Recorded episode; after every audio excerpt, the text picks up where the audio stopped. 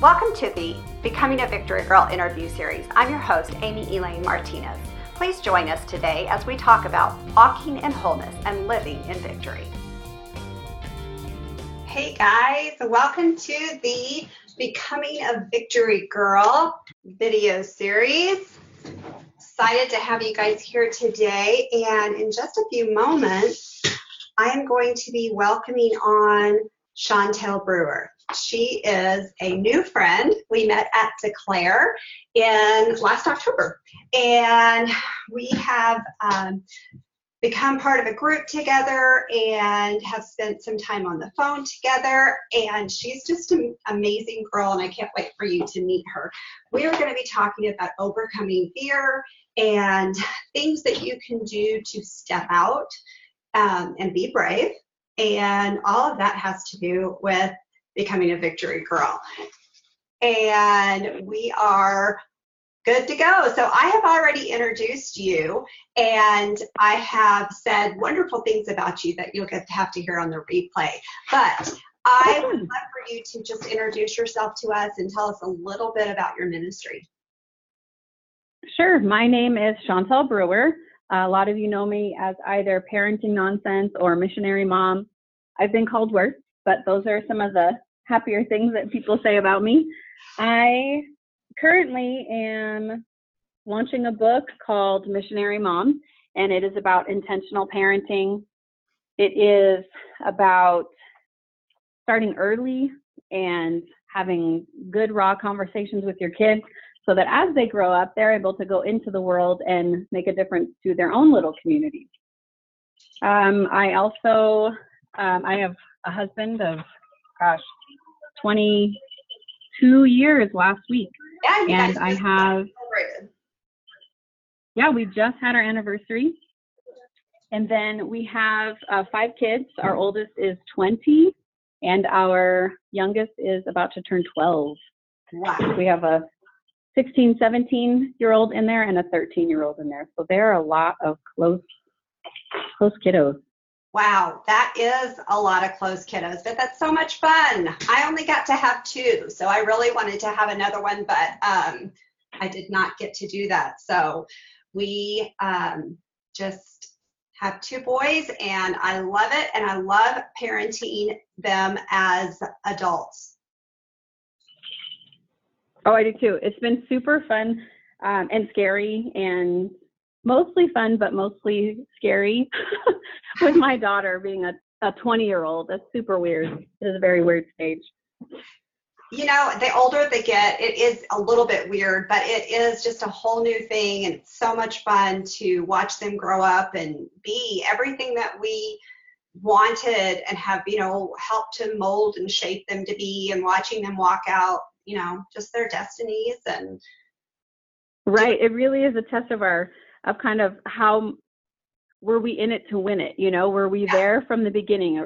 And it's like, okay, go ahead. Don't tell people your last name until we see if you're doing it right, you know? That's hilarious. Oh my gosh, I love that. Um, all right, well, we are going to dive into this video because we don't have very long with uh, Zoom, and so I am just going to dive in, and I'm going to ask you, we spent some time on the phone yesterday, and we talked about how you have Um, had some victory in overcoming your fears this past year and maybe the last fifteen months. And you said that you were still in process. So tell us a little bit about that. Well, about fifteen or so months ago, I got a, a really random message. It was from my mom, but she was passing it on from another lady. And she said she had this vision about me. And I, so it's important to know that I grew up in music. I grew up in a recording studio. I uh, have I've sung with several people. I've done background singing for a lot of different, you just any any band that would come in and they needed a female background singer. I was about, I don't know, twelve, thirteen, fourteen, fifteen, all of those ages, and I would uh, just go in and I would just help them out. And I've been on commercials and just some wow. jingles and different things. That was That was my dad's job. And so, um, you know, I really grew up in that. And so I started, I'm not sure when it began, but I started speaking some pretty crazy lies over myself. I didn't realize they were lies. I, I, you know, I, I, I watched these people come into our recording studio and live these lives that I thought, so many of them seemed really fake, and I really struggled with it. And I don't know, I just had a really hard time with the whole lifestyle. And so as a way to guard myself and make sure that I didn't follow after that, I would say things like, that isn't meant for me. I have stage fright. I um, just really starting to speak things over myself, and that I've spoken over myself all the way until now in my forties. And she pointed out some of those things in this message, this random text message.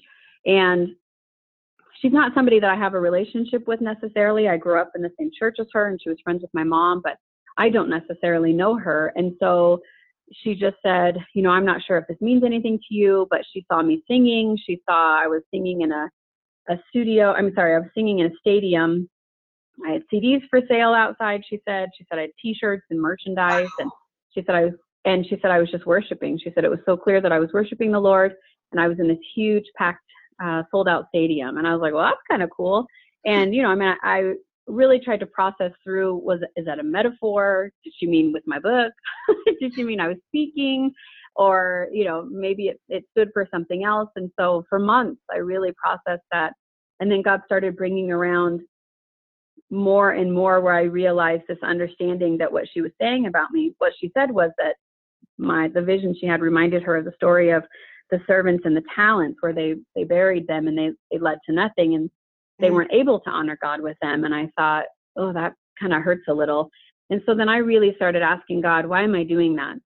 Why am I saying these things about me? And I, it really, it took me a little while, but I realized I have been operating in a state of fear. And I didn't realize that, because I'm a pretty gutsy person. You know, I don't have fear of walking into a crowd. There's a lot of areas where I don't have fear. And so that made it a little bit, I think it was harder to recognize, because if anyone knows me, they say things like, make Shontell do it, no matter what, how scary it is. Make Shontell do it. And so, yeah, yeah, right, right. Even if it's, you know, even if it's saying hard things to people, I do that well. I do it nicely. And so I usually am the one who has to confront people in my friend group, or I'm the one who has to, whatever it is, you know, the so one crazy thing, make her go into the room first. What's that? Yeah, yeah. So right, you're the exactly. go-to girl. I am, because I, I normally am not, I'm not, I don't function in fear, or so I thought. But as it turns out, uh, I have functioned in fear for quite a bit, and specifically around this area. I mean, there's plenty of places that scare me. There's plenty of areas that scare me, but specifically with music. And I just had decided that it wasn't going to be something I was going to do. I really strive to be a genuine person. Who I am here is who I am over there, and in that environment, and in this one and that one. And I just, I don't want to be fake. I never want to come across as somebody different in a different setting, because my kids see me in all settings, and I want them to know that I'm the same everywhere that I go. And that's really important for me. And that's really good. I think you know, it's important for our kids to be able to know that we are authentic, and right. to yes, you know, have to battle out some stuff and watch us process stuff, because it makes them so much stronger to be able to, they've seen, you know, us fight for our marriages, or fight to overcome right. fear, or, um, you know, fight depression, or whatever it is that we're facing. And right. they have watched us do it. And either, you know, it could be messy, or, you know, really a great um, experience where we were really right. victorious, and, you know, just would had great victory over and over again, or it can look really messy, but either way is such a good teaching tool for them. Right, right. I totally agree. And, you know, and as, as vulnerable as it is to be kind of that raw in front of our kids, uh-huh. it's worth it, you know, because I've watched now that my kids are becoming adults, I've watched and And they'll say things like, I remember when you, when we went through this, I remember you said this to Daddy, and I couldn't believe that you were so forgiving, and, you know, or whatever it was. And trust me, I'm not always like that, but they watch and they see how we're behaving. And so, and every, you know, and I'm sure a lot of people listening are, it's the same way, where they'll come up and, and they've walked through something really hard, and somebody that they didn't even know was watching them will come up and say, you know, I was watching you process through that situation, And here's what I saw. I saw God's peace, or I saw you fighting to keep God's peace when yeah. it was threatening not to, or, you know, just different things. Or, you know, I saw you, here's where I saw your faith kind of falter. Can I pray with you through that? Or, you know, what, whatever the situation is. But I mean, there's been plenty of times where I haven't done it well, but I'm consistent. You know, I mean, I worked, I worked to be consistent, which I feel is just as much as we can do. You know, I mean, there's so much that God has to take care of uh, because we're so human and focused on our circumstances and our emotions. And, and I just, I was tired of letting that emotion of fear, that spirit of fear, control yeah. the gifts that I felt like God had given to me. And like I said, I didn't even realize I was doing it. I really honestly think I, I felt like I was being obedient and protective. I, I looked at saying things like that. I would say I will always sing at church.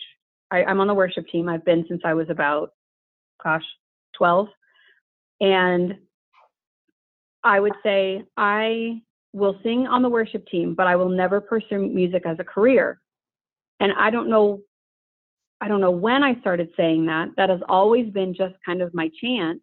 Uh-huh. And when people would say things, or they would say, hey, you know, you sing, how come you're, you know, you should go audition for this, or you should, you know, they're, they're doing an all call for singers. And I just would say, no, that's not where God has me. But really, honestly, never once did I ask him. I never asked. I just assumed this was a good protector because I'd seen so many people do it wrong. You know what? Yesterday. That, You said something about it being that because you're still in process, in the process of having victory over this, that it's still scary, but it's not unsafe. We can still walk exactly things that God's calling us to do when his hand is upon it. And it still scares us. We do it with our knees knocking and, you know, sweaty palms. We talked about using tons of deodorant and yeah. um, still, you know, it not helping because we in ourselves can't do it, but with his strength, right. we're able to. Right. Exactly. That's exactly, that is exactly what I, I've replaced. And that's one of the, you were asking about some of the practical steps that I take. And that's one of the practical things that I have started doing, that anytime that that fear creeps up, I will say, I will replace it with what I know to be true about God's calling on me. And I'm not called right now to go be some, I'm not pursuing music full time. I know what my priorities are. I'm a wife first, then I'm a mother. And right now I'm a full-time kindergarten teacher. So I have things that are my strong priorities. And, and then I even have a part-time job on the side. I can't possibly take on more things. So when something comes up and I'm, and I'm scared, and I've been given the opportunity, my principal asked if I would sing at one of our parent nights. And I thought, well, that's like four hundred people that I don't know. And that sounds really scary. And it was a community thing that we were doing. And she uh-huh. said, just sing one song. It'll be great. And I was like, yeah, that's easy for you to say because you're not the one who's actually singing. And so I, but I, I prayed about it, and I did have the time. I was going to be at the meeting. It didn't sacrifice the other things that I was doing. Okay. And so I felt like it lined up with an opportunity that God was giving me to just take one tiny step. And that's been the real thing, is that I've, I've aligned it with what I know my priorities are and the truth that God says about me. The truth that God says about me is that he's given me a gift to sing. So how am I using it? And so this was an opportunity where I could just wear deodorant seventeen times that day. I had to reapply it instead of just my usual one, right? But right. I did it. And I said, you guys, I'm so nervous. I said that to the entire crowd, yeah. and it went, it went great. It really oh. went well. And I just, I banked on the gift that God's given me rather than how this could possibly go wrong. Oh, that's good. So really trying to see things from his perspective and seeing the bigger picture and not letting right. fear override you or stop you from doing what he called you to do. And I love right.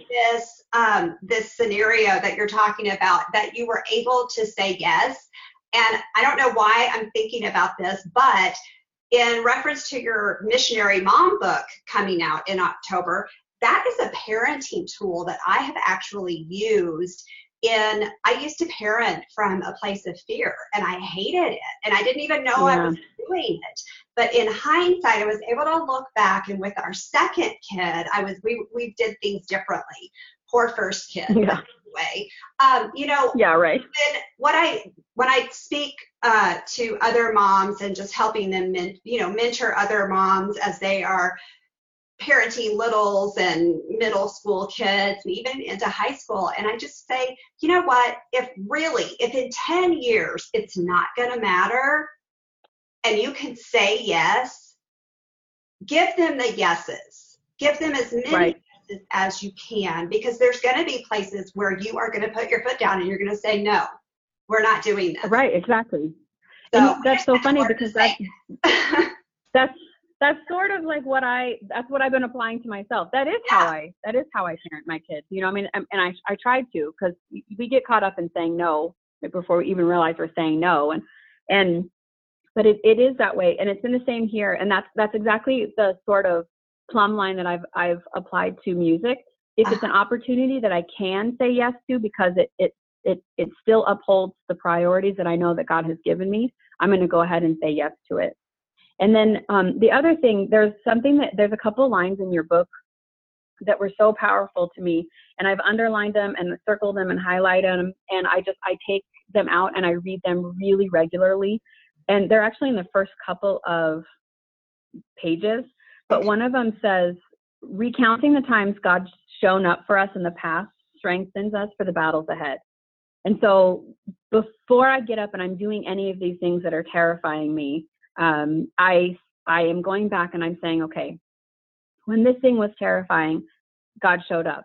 When this was terrifying, God showed up. Here has how is how God has shown up over and over and over again.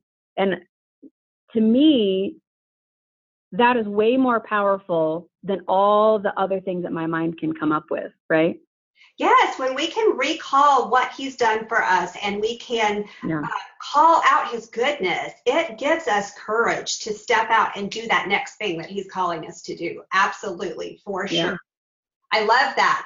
Okay, so I am looking at my notes from yesterday, and the things that I want people to know and remember that we talked about that we may not have been able to get here today, but I think that there are things that I can say real quickly because we don't have a lot of time left. But you talked about intentionally standing against your fear, leaving it all out there so that you're not asking yourself, hey, did I do everything that the Lord asked me to do? You know, you are leaving it all out there. And the other thing that you said was that, um, you know, you, you learned to quit saying those fearful statements over yourself and face your fears yeah. and on. Yep. Is there yeah. anything else? I know one more thing. The power of being annoyed. We decided yesterday that your new hashtag should be I am Moses. Tell us just about that, and then we will wrap things up and we'll tell everybody where to find you. But tell me about the power of being annoyed and how it really does uh, help you to push through your fear. Well, I, I guess it's because my whole life, and this is really fantastic because I'm actually a Bible scholar. I have a master's degree in divinity. And so I should really have so much more sympathy for, for biblical characters. I should know all of this. But my whole life I've been so annoyed with Moses because I always thought, why does that fool need a God to make a bush to burn that's not really burning? How obvious. I mean, the bush is already talking, for crying out loud. I mean, he needs all that other stuff. That just seemed so over the top. And you so graciously pointed out that what a loving God, that he goes so far out of his way to communicate as many times as, as we need. Yeah. And over and over and over again. And so I've, I've gone from being annoyed and realizing uh, with Moses and realizing how much I am actually Moses, which is an, annoying in a, in a different way. But it's, it's, I just, I love that. I feel like, gosh, God loves me so much that, so that vision that that woman had of me, he sent at least seven or eight more people with the exact same vision. I've had people I don't even know. And, um, you know, part of it is, I mean, it all comes around to singing, but the environment is the same. Even so much so that I walked into my classroom after about two weeks of not hearing somebody walk up to me and say that same vision. And I was like, all right, Lord, have I done enough? Because I felt like, you know what I'm going to do? I'm going to be so bold and I'm going to go ahead and audition for The Voice. What's the big deal, right? I mean, that's obviously a very big deal. It is a big deal. You did amazing. I loved your video. Thank you. Thank you. I mean, just, I mean, it's really, really, it was intimidating. I was so nervous. And the only people in the room were my guitar player, who I've known since I was fourteen, and my daughter. And I sing with her all the time. And so it shouldn't have been scary, but it was. And there was a lot of prayer that needed to go up into leading into that. And it just was a really big step, and it's very vulnerable and just way outside of where I, in my mind, I want God to take me. And so I really had to just keep coming back to, Lord, you are my God no matter what. I'm following you no matter what. And so it had been a couple weeks since I'd had anyone come up and say something. And I was like, all right, so maybe I just needed to audition for The Voice. I had submitted my video and I haven't heard anything. I know that it, that they received it, but that's about it. And so I was like, okay, are we ready to move on? Can I get back to, I was obedient. Can I get back? And so uh, I showed up at school that morning. I, that was my prayer that morning. I showed up at school and this five-year-old little girl comes up and she said, they call me Miss B. And she said, Miss B, I had a dream about you. Oh and I said, you did? And I just kind of giggled. This is the, every conversation goes this way. Hers was very five-year-old though. Yeah. And she said, you were a rock star. And I said, I was. And I said, what was I doing? And she goes, you were whacking your hair around, which is great. That very five-year-old. I love whacking it. your hair you know, around. It's sweet that God would use something that you're already doing, teaching five-year-olds, yeah. and to have them to speak life and truth and his vision to you. I right. love that so right. much. All right, girl. Right. Well, we have been talking for almost thirty minutes, and I just want to wrap up with telling people where they can find you. They can find you at Shontell Brewer dot com, and I will put that in the notes of our video uh, when we post awesome. Tonight. And you have your new book, Missionary Mom, coming out in October. I'm super excited about that. And yes. I am just so thrilled to have gotten to introduce the audience to you and let them see how, you know, being a victory girl doesn't mean that you're all the way through to the other side. It means every right. little victory that gets you to overcoming your fears and getting you to the place where you can say, yes, now I am standing in victory. All the way. Right. It's those little battles. Right. What'd you say? Yep. Uh, so it's those little battles along the way that actually increase your faith and increase your faith. And then you get to come back and say, these lies I've spoken are no longer my plumb line. The word of God is what I'm standing on. God's promises, what God says about me are my promises. And it, it just gets a little easier, I think, each time. I think so, too. I think every time we do the thing that we're afraid of, that we get um, just a new level of courage. We step out in a little bit more territory. And I would like to, if you don't mind, ask you to just say a quick prayer over the, our audience as we close out today, because I feel like there are places that, and people who are listening, and there are places that we need to go and uh, conquer and overcome and stand up to victory and say no more. So for those of us who are, you know, still battling with fear, would you pray a quick prayer over us? Sure. Yes, I will. Heavenly Father, I thank you for the honor to be yours, Lord, that you chose me way before I even knew that I was chosen. And I thank you for that. For everyone who's listening, God, I just, I pray that you would open up our, our hearts, our spirits, our eyes, our understanding of what, what it is that you are really wanting to do with each of our lives.